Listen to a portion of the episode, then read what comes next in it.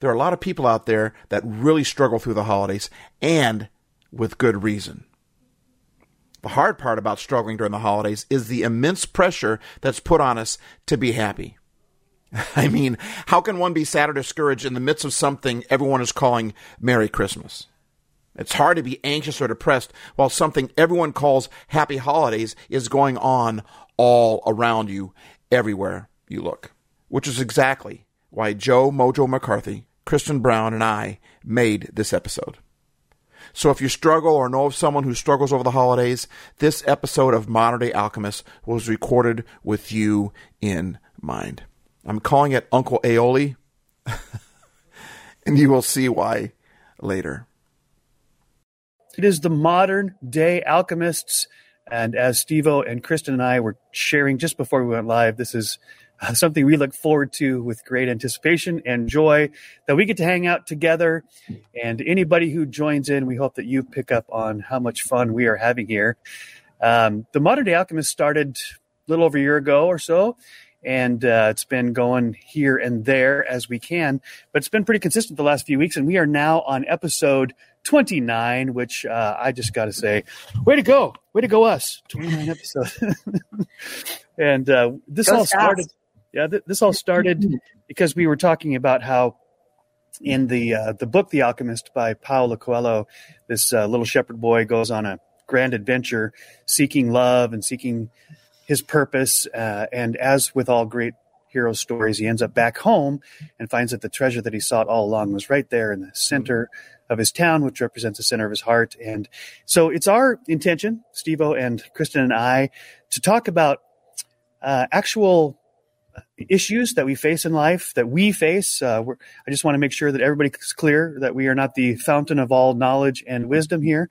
We are uh, three human beings having a human experience, even though we are spiritual beings, and we are uh, trying our best, right, to understand what is the, what are the dynamics that are going on here, and what control do we have? What response can we have that will actually increase uh, the joy, the happiness, the fulfillment, the purpose of our being? And, and here we are in the holidays, which we'll talk about at length today, where I think a lot of our expectations for life get exaggerated and then the the, realities of life uh, make for even bigger disappointments. we've talked a little, little bit about that already.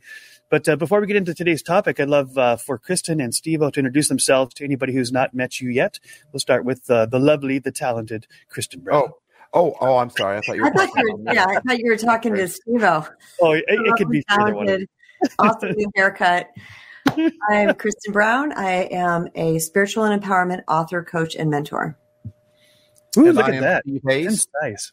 And uh, don't forget, uh, Joe, it's your turn to oh, say. God. Kristen Brown, pull out your book. Brag about it. there you go, y'all. The yeah. recovering people, wait, recovering people pleaser. If you're interested, out. you can find it on Amazon. She is, and won't tell you this unless I make her say it. She's an international number one best-selling author on Amazon in and, two uh, hours. In two hours. No, in right? two hours. Two. two.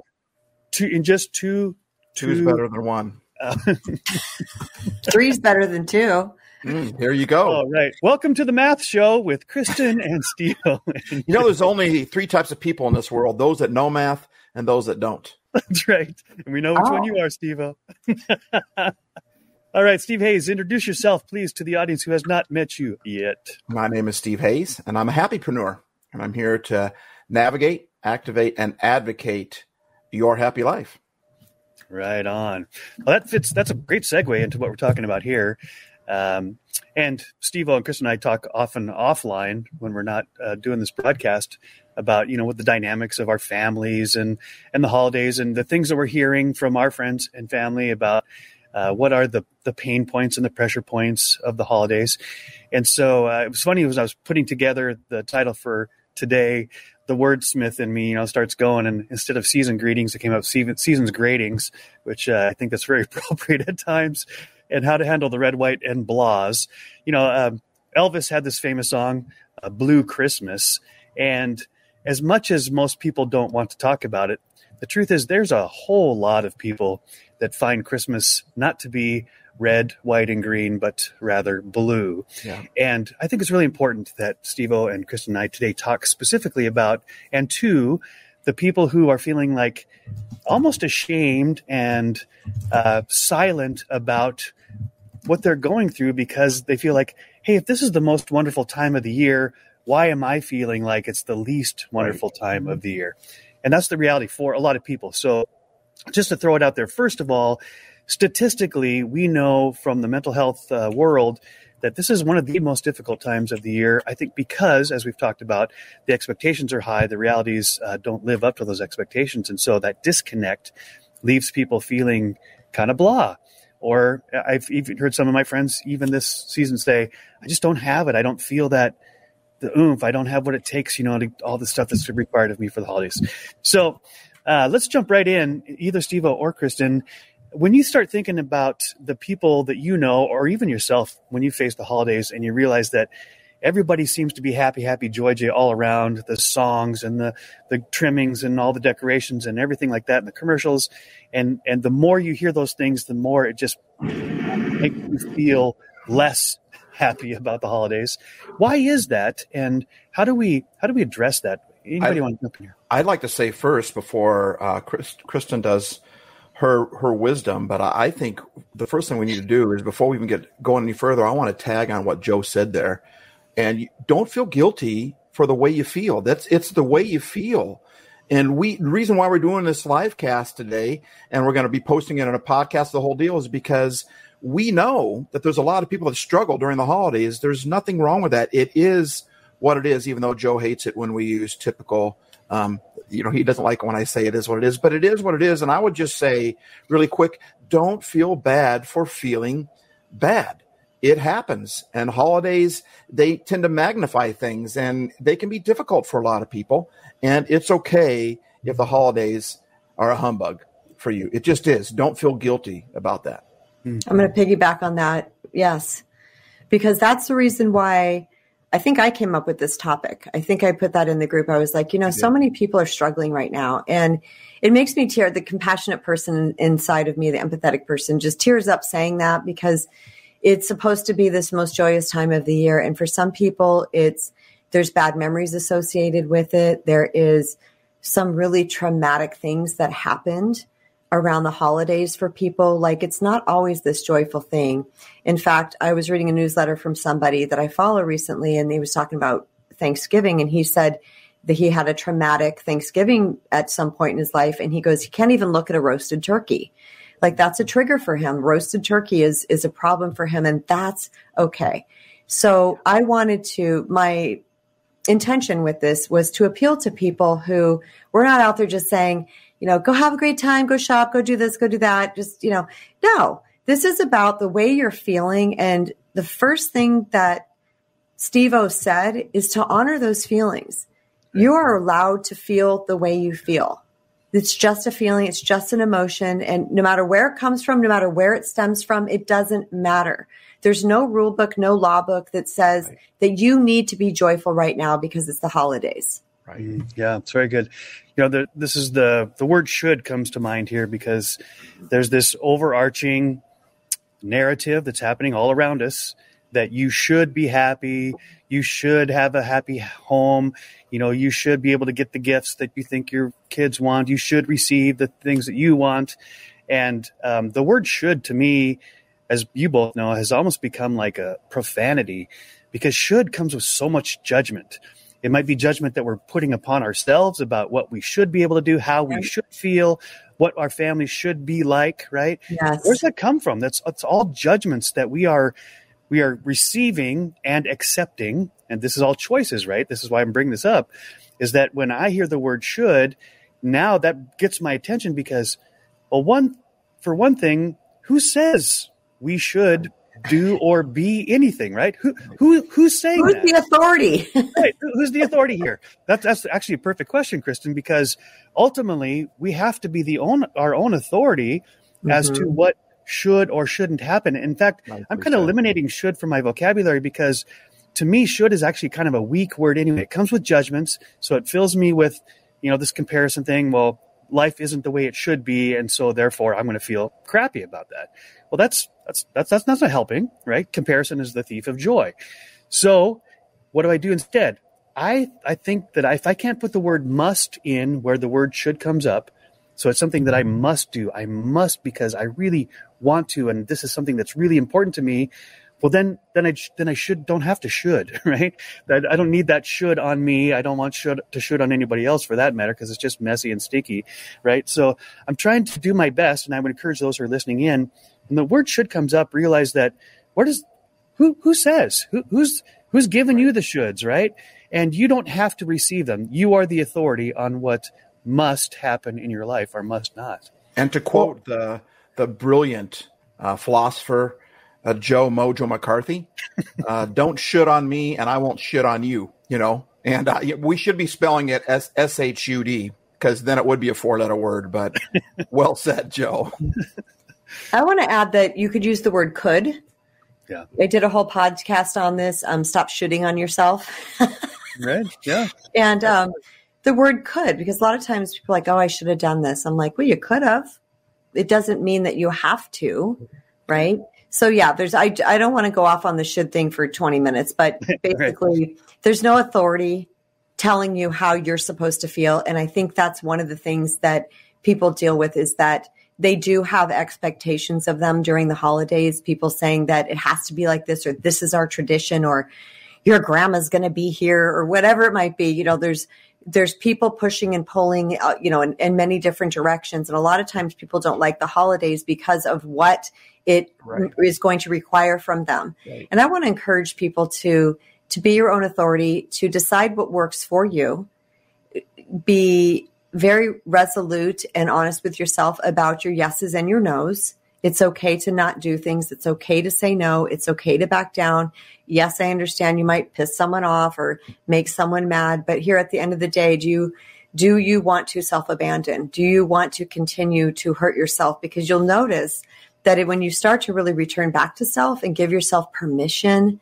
to do you and to do it your way, that you're going to, that I'm, I'm guessing that the holidays are going to bring up a different energy for you at that point and forward because it's going to be more about what works for you, what you like, what you enjoy, rather than you having to follow the dictates of everybody else because there's all these rules now because it's Christmas Eve. I got to go to six families. You know, mm-hmm. sometimes people have that situation. 100%. Um, so that was a powerful two words you put together. Powerful word picture. You said self abandon. Uh, could you talk about that really quick? I mean, that's that's some pretty potent words to put together. We so when we give into other people's expectations, are you saying that we actually abandon ourselves when we when we try to please them? Hundred percent. Yep, that's what we do because so many times we we do feel like we should, and we do feel like, well, it is Christmas, so all of a sudden it has a different set of rules around it, or well, it's my dad, or you know whatever it is, and and there's things that we just really don't want to do or uncomfortable to us. Some people just simply don't like the holidays because they don't like being social or there's certain family members they're going to run into that maybe they had a bad experience in their past or they may not like where they're at in life right now. I've known people that were actually, I'm going to just tell you this. When I was going through my tsunami, the very first Christmas after that, when I was just like not in a good place, we have these massive Christmas Eves.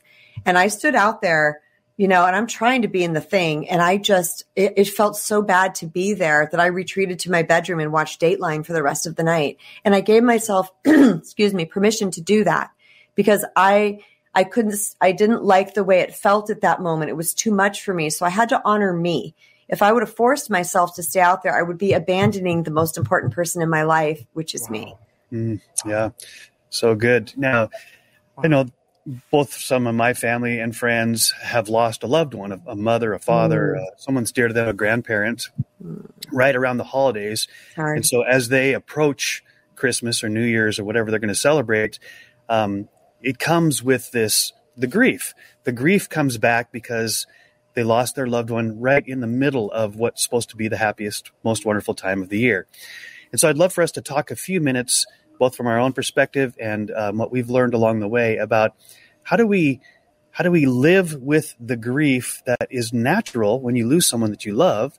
And i love this definition of grief that i heard once and it's grief is love with no place to go. Wow. Right? You've been attached to someone for so long Say and now they're again, gone. Joe. yeah grief grief is just love but it doesn't have any place to go. And so people come back around to a Christmas holiday season, whether it's Thanksgiving or Christmas or New Year's, and all they can think about, or the first thing they think about, or the strongest feeling they feel is how they miss someone who can't be there now because they've passed on. And that grief comes up. And, and as we've talked about already, uh, oftentimes I feel, you know, that others want to suppress that or deny it or act like it's okay because they don't want to ruin anybody else's holiday or they don't want to feel it themselves.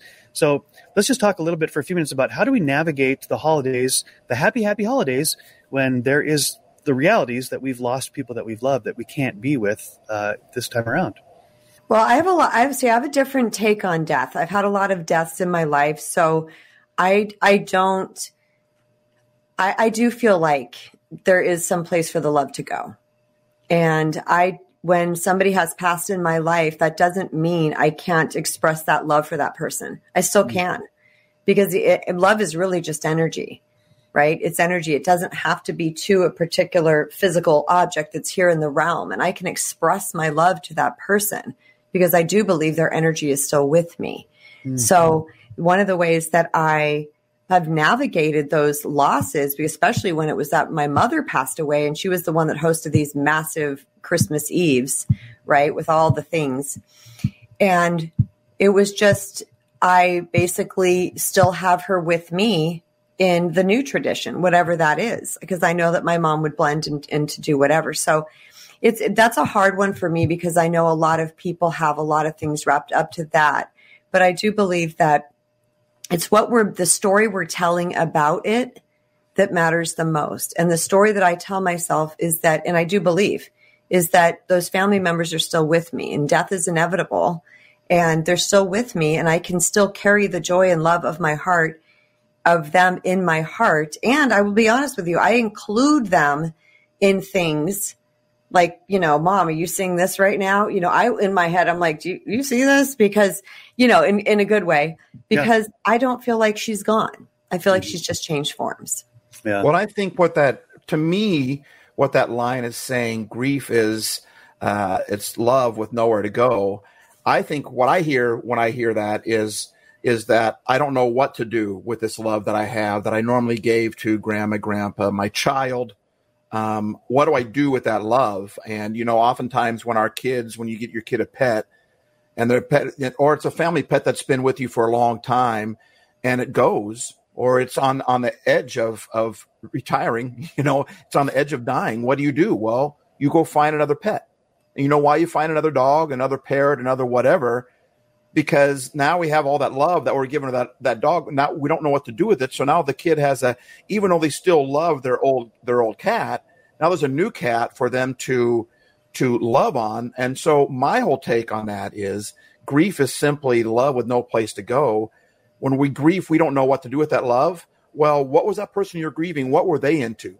Then go after people that represent that category and love on them in the mm-hmm. name of the person that you're grieving, the person that you that you miss.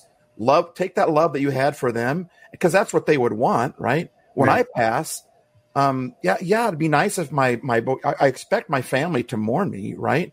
But even better, in, in mourning me, to love somebody else like me, that would make me sit up from heaven, just go, you know, way to go. And I think honestly, if we want to honor those that have gone before us, it's number one, it's okay to feel their pain, but secondly, take that that grief, that love with nowhere to go, and find some place to put it. Find someone else, some other thing to to put that that love into. Mm. Channel the energy somewhere else. Yeah, yeah, yeah. So my my uh, my great aunt Shirley, she lived to be 104 years old, and uh, she was one of the most delightful people I've ever met. Did she act her age? well, funny you'd ask. Uh, when she turned 100, her pastor, who's like a third of her age, came to her house and said, "Shirley, what's it like to be 100? What's what's the best thing about being 100 years old?" And my my aunt Shirley, who's super sharp, she goes, "No peer pressure." that is sharp. Seriously, without that's a beat, fast. Right? That's a fast thinking yeah. brain right there. For wow. Yeah, and everybody who ever met my aunt Shirley uh, was in love with her because she was just full of love. She just loved everybody. She was a teacher for thirty something years and had people coming from all over the, the country to pay their respects when she passed away. But she passed away in the holidays between Thanksgiving and Christmas. And it's the dead of winter in Montana. It's cold. It's it's bitter, which kind of felt like appropriate because you have to say goodbye to someone you love, and you don't want the weather to be happy when you're feeling crappy, right? And so we we paid our respects. But I could see in my own family the question in their head, in their mind, and some of them actually vocalized it how are we going to celebrate Christmas now that Aunt Shirley's gone? And what I thought, and what, what's really been helpful to me, is say, what would Aunt Shirley want? She would want us to have the best Christmas ever. Right. The last thing Shirley would ever want is somehow her passing away took the joy out of our Christmas because she was always the one that would she'd put the soap on the rope in my stocking, right? And I didn't need soap on a rope, but I knew my Aunt Shirley was thinking about me and that she loved me, and there's just something really wonderful about that. And so my uh, my wife, who knew that was part of the tradition, she found an old soap on a rope that I had gotten from my aunt Shirley at some point and stuck it in my stocking. So on Aww. Christmas Day, Shirley's no longer there, but I pull the soap out of the rope, and of course I'm filled with joy and start to tear up because the the presence, the spirit of my aunt Shirley is there. But all that just to remind people that the people that you love that passed away, they don't want you to stop living and they don't want right. they don't want their passing to make your life miserable. Yeah. What do they want for you? They want you to live the best life you can. That's that's why you love them and they loved you in the first place. So the best way to honor those that aren't there is to live the life that they would want you to live, to enjoy the holidays the way they would want you to enjoy them, even though they're not there in your presence. And as Kristen said, maybe they are. Maybe we just can't see their bodies, but maybe their spirit, their energy, their their presence, and at least their memory is there with you. So so it, um, I think it's a great way to reframe the holidays when you're missing somebody who's who can't be there with you. Is that what would they want for you if they were right there in the room, right? And that's and instead way. of ignoring that, um, you know, go right at that do a donation in their name of something that would be important to them or give a gift in honor of them. You, you don't have, wouldn't even have to put their name on it. You could just give a gift because you know that that person that you love that is no longer there, um, they were into this this particular genre set of people, whatever. Um, or if you don't have even have the money to do that, then give a gift of your time, give a gift of your energy, give a gift of your love, but do it and say, I'm gonna. I don't feel like it today but in honor of, of Aunt Tilly, what was her name? Aunt Shirley? Shirley. In honor yeah. of Aunt Shirley, I'm going to go and I'm going to love somebody today, or I'm going to do a random act of kindness. I'm going to do an, an invisible, anonymous, uh, kind thing for somebody. And I, then you're still including them in your current Christmas. Yeah, that's very good. All right. All right, let's move on to um, this idea of people feeling very alone at Christmas.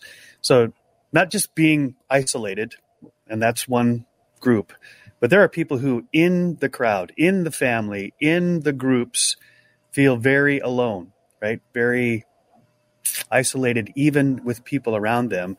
And I think this is a really important thing for us to address is that Christmas, for whatever reason, the Christmas season uh, can bring out the the people can bring out the feelings inside of people that I'm I'm with people, I'm surrounded by people, but I'm I'm miserable. I'm alone. Nobody, either nobody understands me, nobody gets me, or I can't really express who I really am because I don't want to dampen the joy of somebody else. And I, have seen it so much in the last couple of weeks, maybe because I knew we were going to have this talk of people who will kind of poke their head up on a social media post or something and say, man, I, I just feel so alone. I, I feel so um, isolated. And it's not that they don't have people around them, but it's just they don't have the connections. Maybe they don't feel seen. Maybe they don't feel worth worth what's worthful. I was not sort of worthless. I don't feel worthful. That's not even a word, but I understand, you understand what I'm talking about.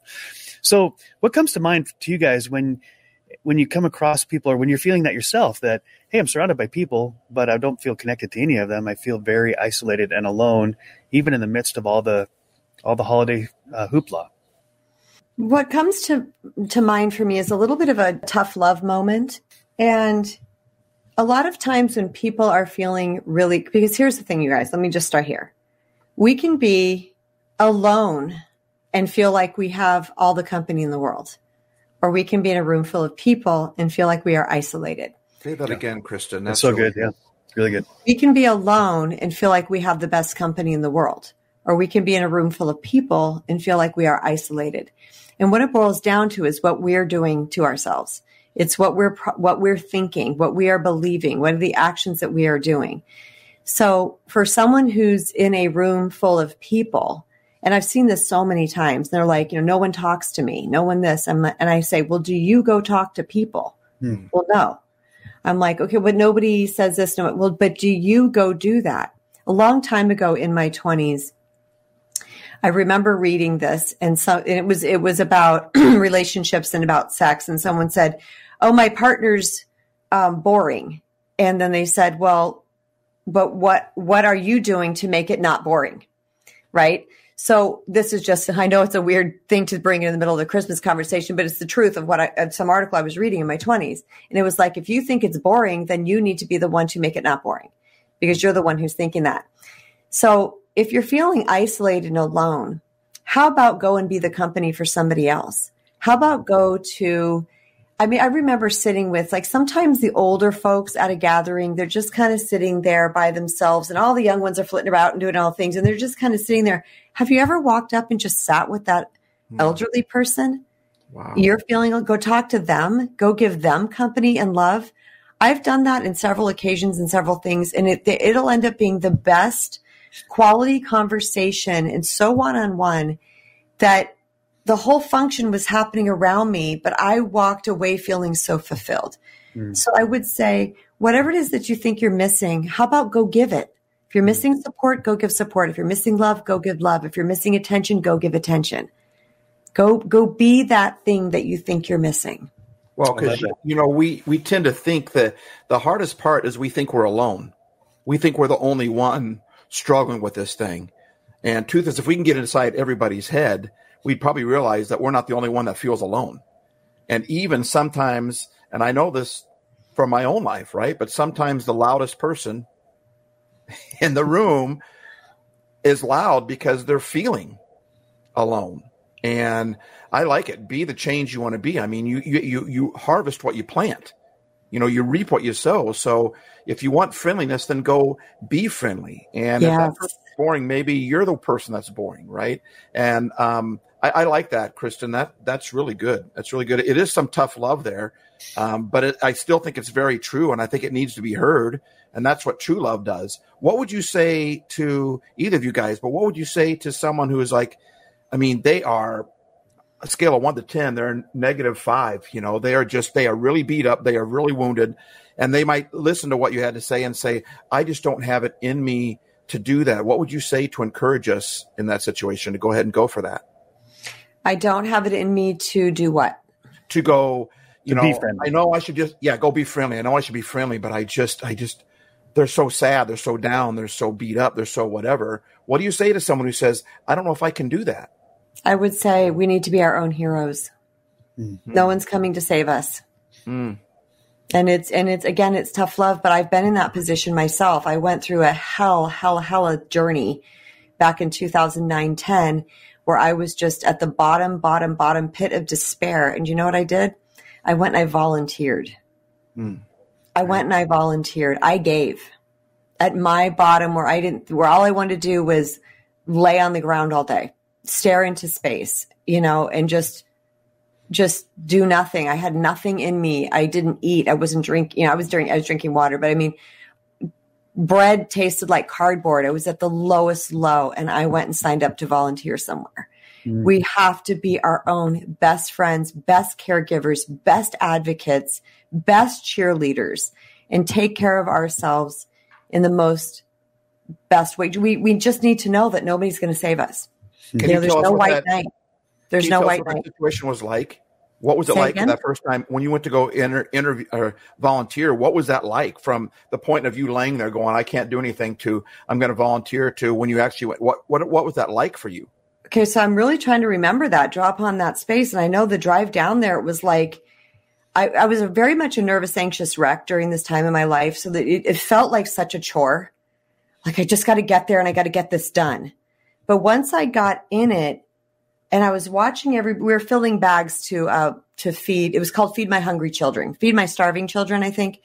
And we were filling these bags with certain things, you know, and uh, like little measuring cups of some type of food or something. And I remember looking around this and looking at the joy of everybody else. It was a change of scenery. It was a change of environment. It was a change of energy and just immersing myself in that and watching my children really happily scoop to save other kids' lives. The whole energy of I left feeling so much fuller. So yeah, it's just like when people want to start to lose weight or they want to get physically healthy, they got to drag themselves at the gym you know, we just we have to be our own best friends. It's we that's what we have to do. Yeah, yeah, and I would say too. Uh, just I want to point out what Kristen said is so powerful that um, we, by being our own best friend, what did she do? She went and served somebody else.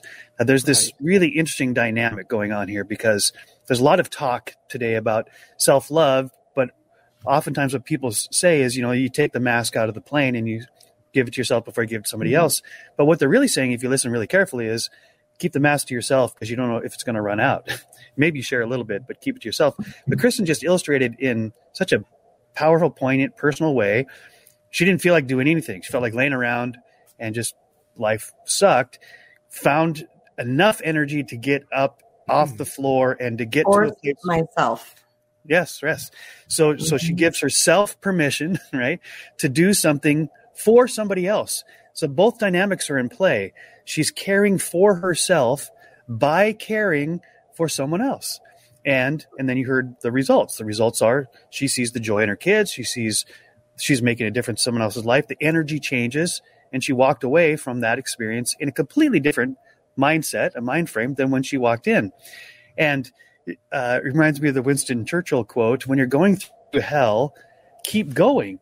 Because if you stop, you're going to be in hell, right? If you're going through hell, keep going. And sometimes it's it seems nearly impossible. Where am I going to get the energy?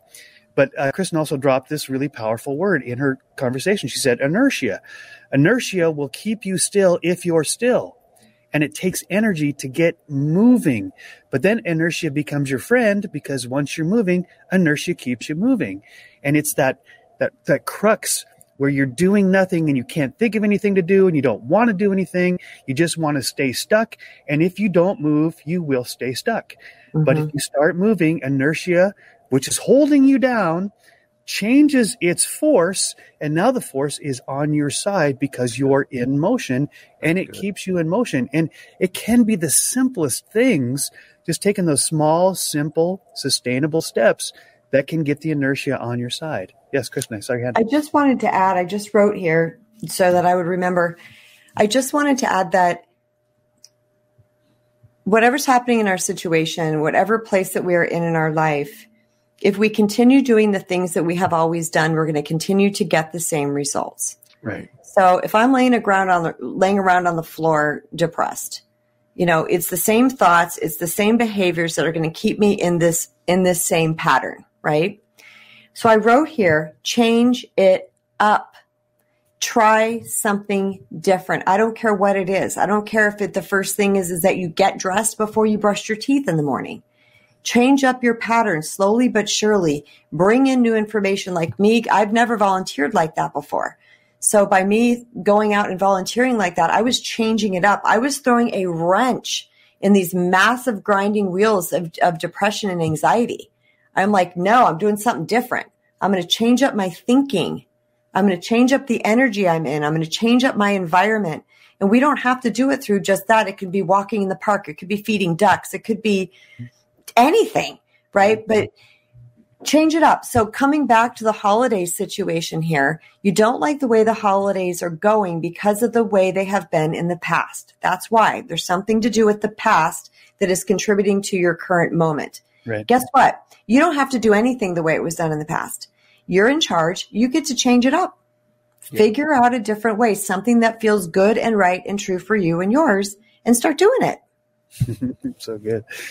Yeah, oftentimes, go, hold on, Steve, I'll get, get right to you, but oftentimes I think, uh, I love this Jay Shetty quote. He says, We're afraid of what other people are going to think because we think we know what they're going to think about us. But he said, The truth is, what we really fear is what we think other people are going to think.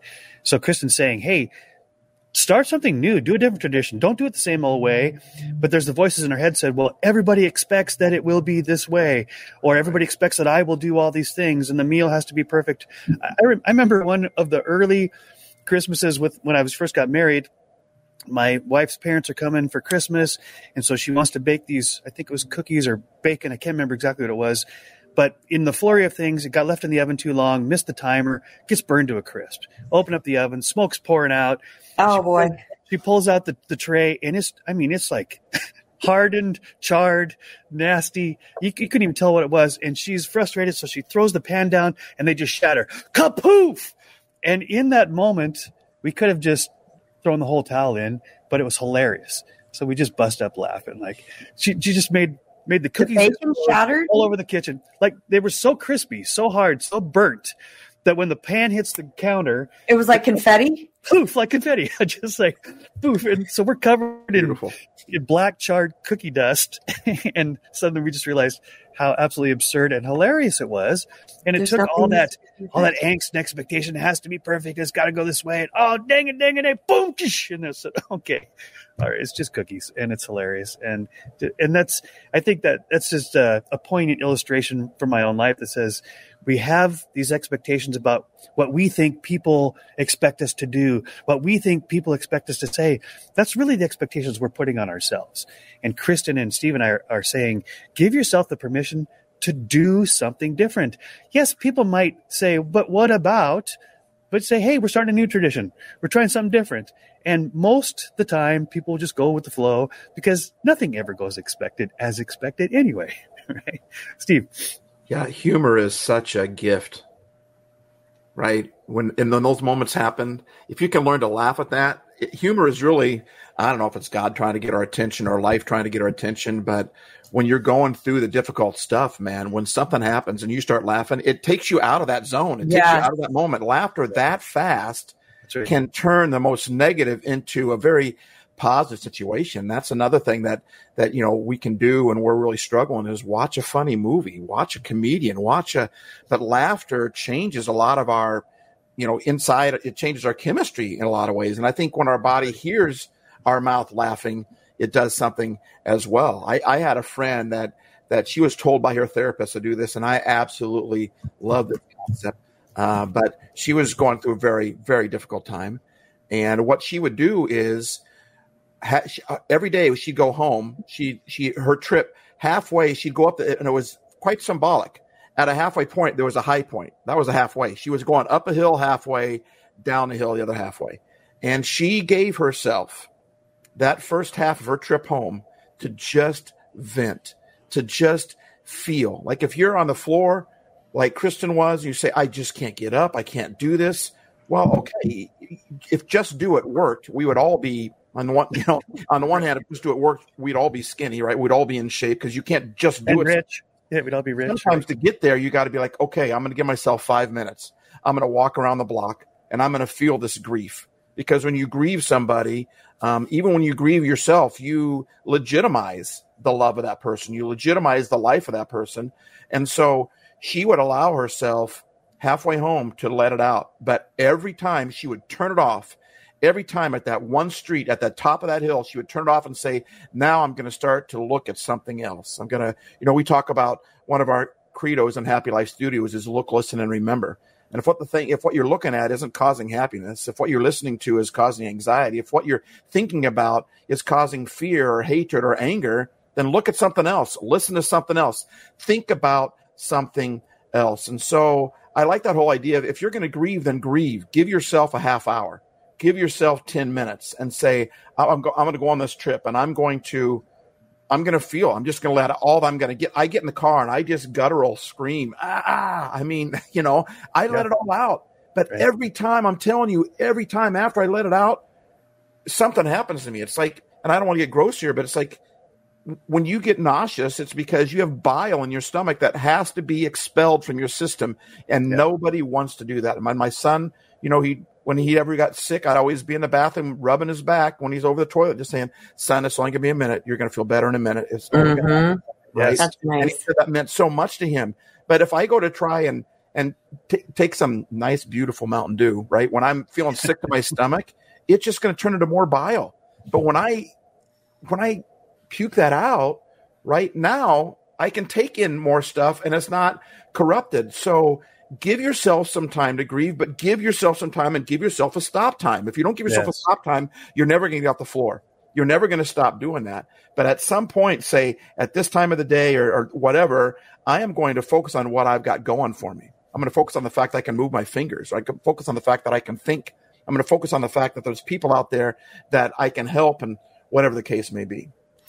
I want to add that you rubbing your son's back and saying it's only going to be another minute or in a minute you're going to feel better. The holidays are temporary. Yes. This is just a little right. moment in time and we know how fast time flies, right? right? So good.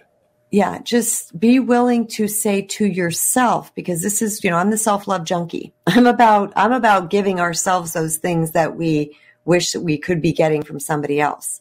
Yes. Right? And when you say to yourself, this is going to be over soon. This is, this might suck right now. It's okay. This is going to pass. Everything passes. And those are things that I remind myself of, like, this is just right now. This is not forever. Yeah. And that, that releases something inside of us that gives us permission. Like, okay, I can see that there's light at the other end of the tunnel because sometimes we're in the midst of something that's so dark and heavy like that. We don't feel like it's ever going to end. We feel like it's going to go on and on. But when you tell yourself there is a stop time to this, so there's a, you know, have a stop time for grieving, have a stop time, but have a stop time for this. And you can make that stop time right now. Believe it or not, people, you can refuse to even celebrate the holidays if they're bothering you. You don't have to do anything holiday-ish. Go figure something out. I know people, you know, I did hair for 30 years, talked to hundreds and hundreds of people over 30 years. Like, oh, we don't celebrate the holidays. We go to Italy you know, or we go here, we go there, we go the other place. they found a way to make it what is meaningful to them because they didn't like the whole rat race of it anymore. Mm-hmm. So don't be afraid to be creative. This is your life and you get to do with it what you want to do with it. Right. And yeah. don't be afraid to find somebody else who's got their head over the toilet, figuratively, and rub their back. Because right. you're not the only one that, if you hate the holidays, that's okay but you're not the only one that does. You're not the only one yeah, that's struggling. There's lots of people that have that angst inside that needs to come out. Well, be the person that rubs their back and watch what happens, you know, for you.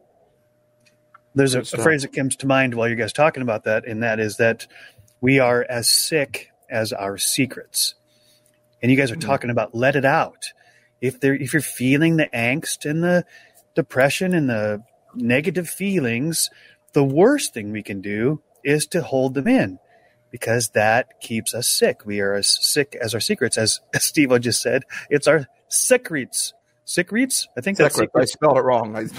I was wondering what that was, and I'm like, oh, I get it. Let me do a secret. Joe knew. He knows. Wordsmith right. I know you're got it right away. I'm like, yeah, what's but, a secret? I'm like, is that a is that a meerkat? Uh, just take some antibiotics and you'll be fine that's the trending gift. Eh, if you can get your secrets uh, before they start. Yeah, yeah. That, a lot of people, the sick secret levels are way off, but they are. Our sick secrets are are off. It's not a candy we should be taking, right? We're mm-hmm. we're as what did you say? Only as sick as well, our secrets. Yeah, well, some people say, and I've heard it said, we're only as sick as our secrets, and I would say. You could take the word only out of there. We are as sick as our secrets because our, our secrets, if you keep the the stuff inside and you don't validate that you are feeling a certain way and let it out, then it just gets worse, right? It just it gets sick, it gets sicker, and that's as Steve said, you, you have to get it out. And sometimes um, you can get out out yourself, and sometimes it's not it's not cowardly to ask for help, right? right. And right. I think one of the one of the things that um, doesn't help any of us is when we don't ask for help. We're saying nobody's around, nobody cares, but we're, we're not even vocalizing that we need help. And how, how are anybody else going to read our minds? And so, as Kristen said, there's not necessarily someone coming to the rescue, but I've heard it said, I think it was Brendon Burchard said, oftentimes people aren't coming for the rescue because they didn't even know that you're stranded. He said, so don't be afraid to get out on your metaphorical beach and put all the rocks and put the giant sign that says help so that when someone flies by they know that you're stranded. In fact and, that takes it takes more courage to do that than to hold it in. It, it's right. easy. It's wimpy. It's it's la- the opposite of courage to hold all those in the secrets But to let those secrets out and say I'm struggling, that's bravery right there. Yeah, Kristen. Oh, 100%. I oh, yeah, absolutely. And also, I was thinking of this point too is that sometimes people will take well, first let me say this. I know somebody that didn't want to go to a particular restaurant because this person didn't want to ask for the aioli to be removed from the hamburger. Wow. So the entire restaurant was tainted for this person because they didn't want to speak up and say, hey, no aioli or something like that, right? See what I'm saying? I don't want to go there. I don't like that place. And upon further investigation, because that's what I do, hmm. I discovered that's why the person didn't want to speak up. So let's let's talk about that. You know, the, throughout the whole restaurant, just because of the fact there was aioli on a burger. Right. And I feel like some people might unconsciously, again, because I'm all about the innocence of the human being. We don't know what we're doing until we know what we're doing. Okay. But I feel like a lot of people might be throwing out the whole holiday season. Like, you just don't like the season for one reason. Yes. Maybe they don't have a lot of money to spend. Maybe they just don't want to see creepy Uncle Jack. Maybe um, somebody passed away during that time you know, whatever, or they don't have a, a, a, boyfriend or girlfriend. That's the huge thing for people. If they don't have a significant other, they're like, they don't want the holidays. So instead of throwing about the whole, the whole thing, I think it's super helpful to identify that one thing, that one thing, the aioli that you don't mm-hmm. like and be willing to work on that rather than throwing out the whole thing. So you're like, if it's Uncle Jack that's creepy to you, then how about steer clear of the function that that you have with Uncle Jack? But again, people feeling like they should or they yeah. have to, Great. you know, talk to someone in your family and say, you know, hey, I don't really like Uncle Jack. I'm not sure how to handle this. Maybe you know someone that you feel safe and will help you solve this problem. And and they could say something like, just say you got strep throat, you're not coming tonight. you know what I mean? Or right. something or or he leaves early, come later. You know, there's ways to work around these things. So don't throw out the whole holiday season because there's one aspect of it that's that you're struggling with. So figure yeah. take some time and figure out what it is that that really makes the holidays a humbug for you, right? yeah, saying? find the thing and work on that thing. Like find a solution. I'm a solution seeking seeking mofo. I say it all the time. If there's a problem, I'm going to find that answer. yeah. And so to me, it's like, okay, if you don't like that, how are we going to deal with just that? Mm-hmm. Doesn't mean well the whole because a lot of times people are literally like you guys probably don't know this as a coach. I see this a lot. Like the whole thing is wrong yeah. because of this, right? And really, you take away this, and the like the, the whole thing is great. So people are put a lot of focus on that one tiny aspect, and then once they remove that tiny aspect or figure out a way to heal it, whatever the story may be, everything opens up the way I talk about it when I do coaching with people is that, you know, this is a hand. But when you're in the middle of it, this this feels like it's the worst. But when it's here, all you see is is dark. All you see is and you need someone to go, you need to go with this. You're like, it's just a hand. But when it's right here, you can see nothing else. So we walk around and all we see is darkness. All we see is but it's just a hand. When we pull it away from our perspective and don't make it all about, like you said, that one thing. If you just do this, all you see. But in right. real life, it's just I'm flipping you off with my pinky. In real life, it's just a pinky. It's just a pinky, right? So, so here, I'm going to give the double. you guys, you guys know how the word thing works in my brain sometimes. And as you're describing the aioli on the burger, I'm thinking, who's the a holy in my holidays, right? So I say, discover who's who's the a holy right? That's that's ruining your holidays and avoid them. Or or make you know make it a joke make it a game gamify it yes. right? Because if you can gamify it maybe you're the only one who knows what the game is but inside your head you've got this running game joke thing going Love on inside yes. and you realize you know yeah there there is an aioli in my holidays. And and that's that little piece on the burger that I don't like. I, I, remember when my my brother went to a restaurant for the first time, they served the the hamburger and the fries and a little piece of parsley and he breaks into tears. Ah, there's a tree on my plate. right? And we take that little piece of parsley, like you said, and we and we say, well, that's it, I can't eat. No, just realize there's an aioli. There's an aioli in your life. Just make fun of it in your high, in your head. Say, yeah, you're you're the aioli. You don't say it out loud. It's probably best if you don't. But just keep keep that little joy inside your in your life. Say the parsley on my plate, but I'm still going to eat. Yes, Kristen. I got to just add to that because, you know, it, yes, it's hard if you're in a function that's for people. Right. To get away from somebody. But a lot of times in holiday functions, it's quite a few people, right? Yeah. And it's okay. I'm giving you permission to say, Oh, hi, Uncle Jack. Good to see you. Oh, what? Oh my God, someone needs me. And off you go. right. yeah. You think I've not done that? Oh, I have said my little hellos and done my little things, and then I steered clear yeah. of a holy.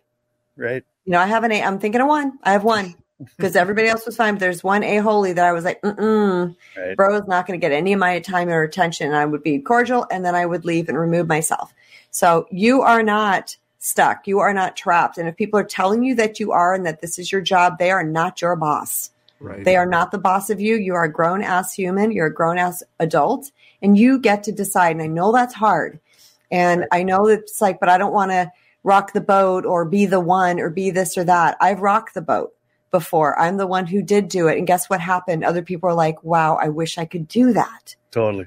Yeah. Thank you for doing that. Thank you for, you know, so we're not going to be. Here, here's another thing I like to say to people that might make people feel a little bit more comforted is that if you're having a yucky experience of an individual, I promise you, there's other people that are having that same yucky experience of that individual, just no one's talking about it.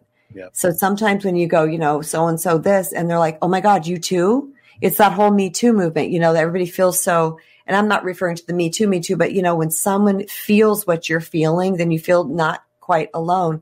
So yes. be willing to open up and be vulnerable and be honest and truthful to someone that you feel safe with, right? Because we can't just be throwing around our honesty and then have somebody exploit it or hurt us or use it against us or tell other people, right? Find someone that you feel safe with and be willing to speak to that person and find a find a solution I'm going to go back to that. Find a way to handle this situation. And be a solution for look look over your holiday parties and find those that are in an uncomfortable situation. They're with Uncle Jack. Or you notice that one person they keep moving towards the door and the other person keeps moving with them, right? and you notice that they've been talking to them for a long time. Man, I feel bad for them. Go up there and, and inter- interrupt the conversation. How are you guys doing? Hey, you know, Kristen, can I talk to you for a second? I, I, need some help with, and be that person to help remove them from that situation. And then when you get them alone, say, was that a couple for you? They said, no, I was having a good time. Say, okay, you can go back. I just wanted to, just in case, but be that for somebody else as well. I was just going to say that have an exit strategy. Okay. You say to one of your loved ones, your brother, your sister, your kid, whoever, and just say, if you see me over there talking to so and so, and you look at me and I go like this, you need me. Right. You know, I this sounds this might sound crazy to people. You're not, not hurting crazy. anybody's That's feelings. You are protecting yourself. Yeah.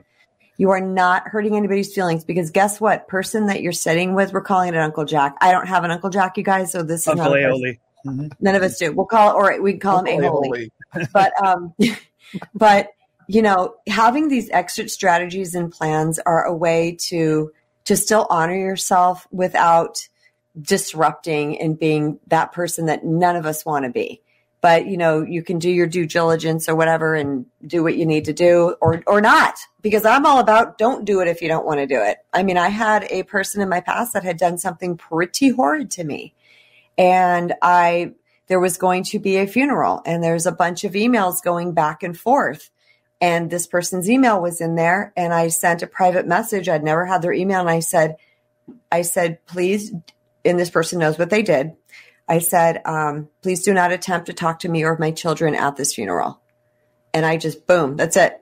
And the person wrote back, okay, right? Because I am like, Mm-mm. this is a funeral. Everybody deserves to be there. And I'm not good with you. So I'm, I am the person that will be willing to say that with people who have really done me wrong. Like I can't do that, but I understand that people can't always do that. And there's a lot of dynamics at play here. And I'm never one to say what you have to do. Right. That's why I feel like we're here giving lots of ideas, right. lots of creativeness, because you'll figure it out. You're yeah. smart. You're going to figure it out. And you got smart people on your team and you got smart people that love you. And together you guys can figure out how to handle the red, white, and blahs and turn it into the red, white, and yays. right. Yeah. But one of the things uh, that has popped up in this conversation all along, the theme for me is focus, right? Because it's very easy to get trapped and seduced by focusing on the aioli or the parsley on the plate, the aioli in the room, the whatever thing it is about the holidays that just makes you mad or makes you angry Yeah. or makes you depressed. The Yeah. thing is, as we've talked about many times in this podcast over the over the years, is that you create the world that you pay attention to. So when your focus is on what you don't like, what you don't want, what you wish was different, you've actually created for yourself a miserable holiday. Yep. And and this is a little bit of tough love as well. And, and so I just want to make it clear, I'm talking to me as much as I'm talking to anybody else. Is that when I realize that my holidays are tanking inside, generally it's because of what I'm focusing on. I'm focusing on what I wish was different, what I wish was better, what I wish wasn't happening, who I wish wasn't there. And I've actually got all of my energy and my attention on what I don't want. Well, here's the deal. What you appreciate, which is what you're giving your time, your te- what you pay attention to, Steve and I talked about, when you pay attention, you've actually exchanged something of value and you get something in return. So now I own what am I paying attention to? So if I'm paying attention to something, I better pay attention to what I love, what I'm happy about, what I'm grateful for, what I'm so thankful for. The the the littlest joys from the fact that I am breathing, that that I get to have another holiday rather than being underground or in heaven somewhere, right?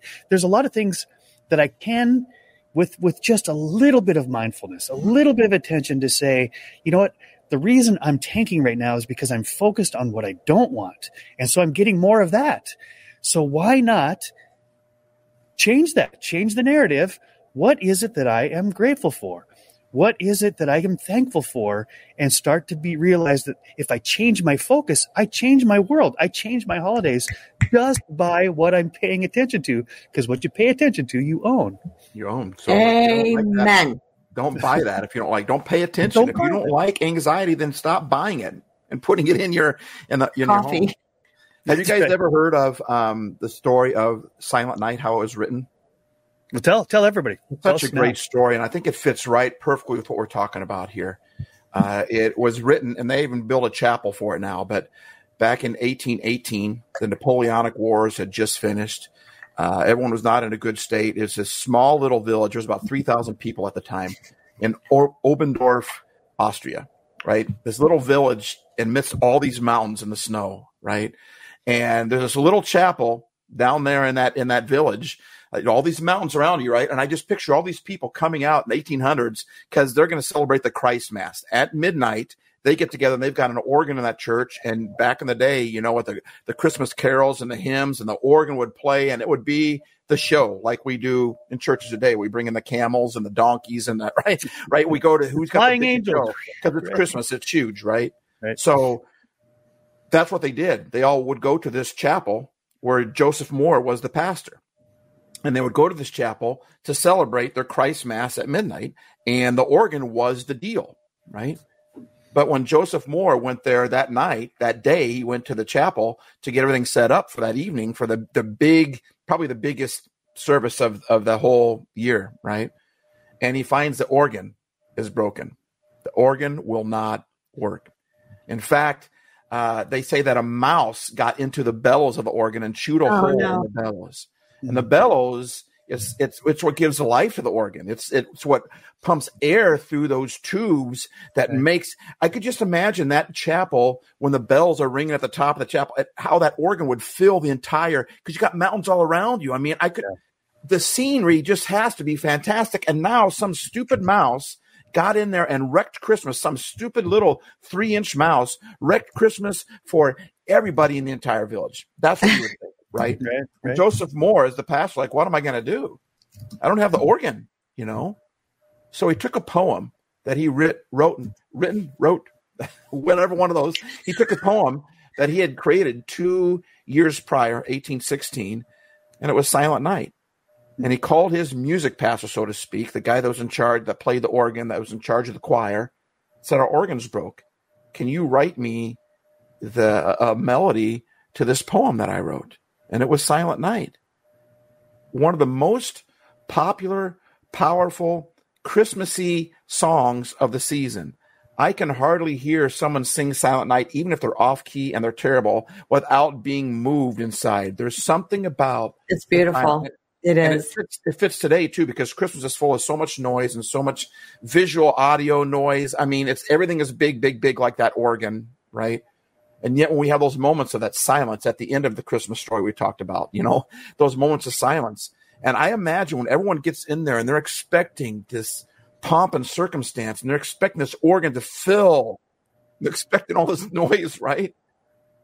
And instead, Joseph Gruber gets up there, or Franz Gruber, sorry, Franz Gruber gets up there with his guitar. He starts singing about a silent night. Very cool.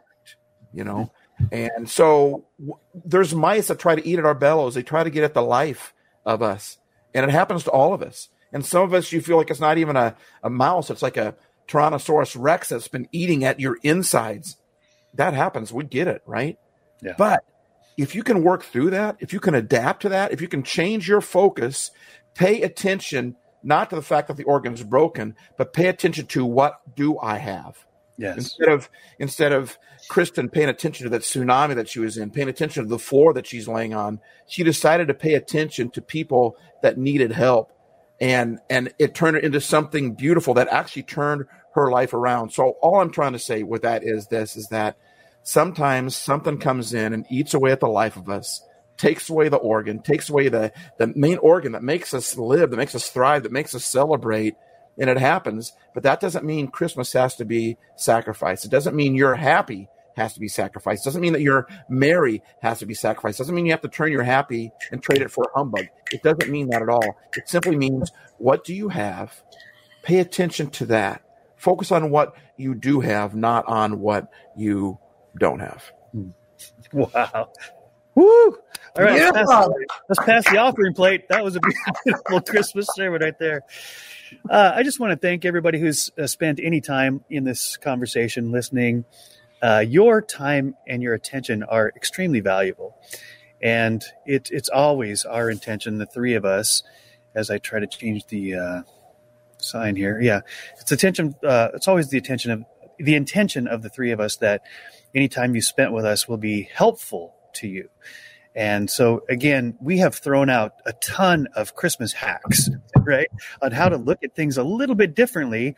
And the truth is, looks looking at it a little differently can actually change the way it looks. Because who was it? I think of Wayne Dyer. When you change the way you look at things, the things you look at change Yes. right? Wow. It's a matter of perspective. When you change the way you look at things, the way you look at the, the things you look at change. Amen. And so, so I, I would hope for those that have tuned in for a little bit or for the whole thing, thank you so much for being here. Your presence means a ton to us. The best present of all is your presence. And it is our, our hope, our collective hope between the three of us that, that you will allow yourself, give yourself permission to look at things a little bit differently. And, and maybe there's a mouse in your organ and it's a his little name is Aioli, and he's chewing chewing, Uncle Ao- Aioli. Uncle Aioli, and he's chewing chewing at what you think is the way Christmas should be, but it turns out sometimes the best part of Christmas is just the, the silence, the silent night. And in fact, I, I do want to leave everybody with this that in all the hustle and the bustle and the glitz and the glitter and the glam and the songs and the presents and all the crazy awesomeness that is Christmas, give yourself moments. Maybe once a day, twice a Well day, said. a moment where you just step out of the noise Well said, and say, what am I focusing on? What's my perspective? And does it need to change so I can change the blah into something wonderful? Right? Yes. You can you can do it. We believe you can. And we're here to help. All right. We do So believe you. Do. Much love, everybody. Thank you so much for being here. And may your holidays be merry and bright. And happy. Happy is good. And happy is good. Peace out.